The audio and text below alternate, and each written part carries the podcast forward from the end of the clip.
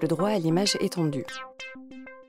Ce droit à l'image, évidemment, aujourd'hui, il s'est étendu. On ne parle plus seulement du droit de reproduction de votre visage. Le droit à l'image, aujourd'hui, c'est aussi la voix, puisque votre tessiture vocale est unique. Donc quand vous captez une voix, vous captez l'image d'une personne. C'est pourquoi dans vos classes, quand vous allez demander des autorisations de captation pour faire un film, il va falloir penser à la fois à prévoir la captation de l'image, la représentation de la personne physique, mais aussi prévoir s'il y a du son, l'autorisation de capter la voix. Et puis aujourd'hui, avec les progrès de la science, enfin les progrès de la science, les empreintes digitales, est-ce que c'est vraiment euh, un progrès de la science? C'est un peu vieux déjà. Puis on verra que l'empreinte digitale, ça ne sert pas à grand-chose. Mais ceci dit, l'empreinte digitale, c'est un signe, une signature unique de votre personne.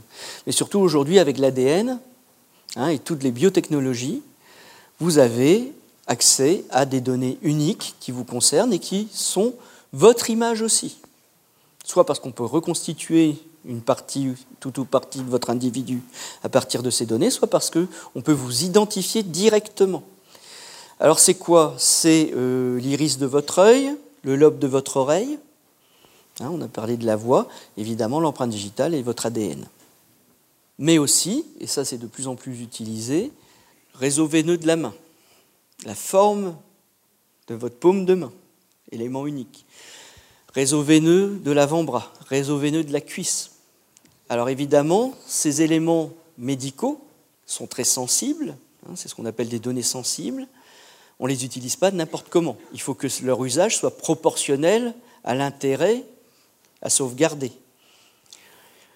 Vous allez par exemple dans une cantine scolaire. On adore, euh, certaines collectivités locales adorent les systèmes d'identification par l'empreinte digitale ou la paume de la main.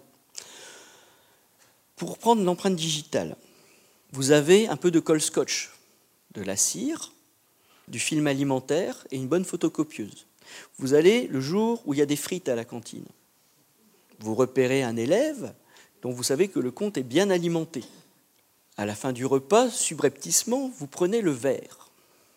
Vous faites une copie de l'empreinte digitale graisseuse du verre.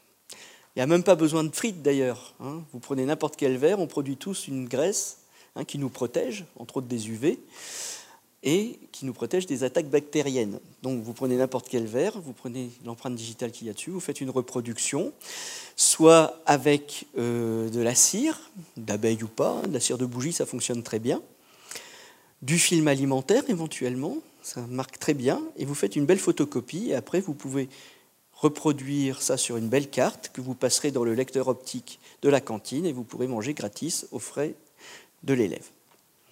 Donc il faut se méfier, hein, le signe, enfin, l'élément biométrique n'est pas fiable à 100%. Enfin si, il est unique, mais ce n'est pas pour ça qu'on ne peut pas le détourner. Donc il faut faire attention, il hein. ne faut pas euh, toujours se fier à la technologie. Hein. Un bon contrôle visuel par quelqu'un qui connaît les élèves, c'est des fois pas mal.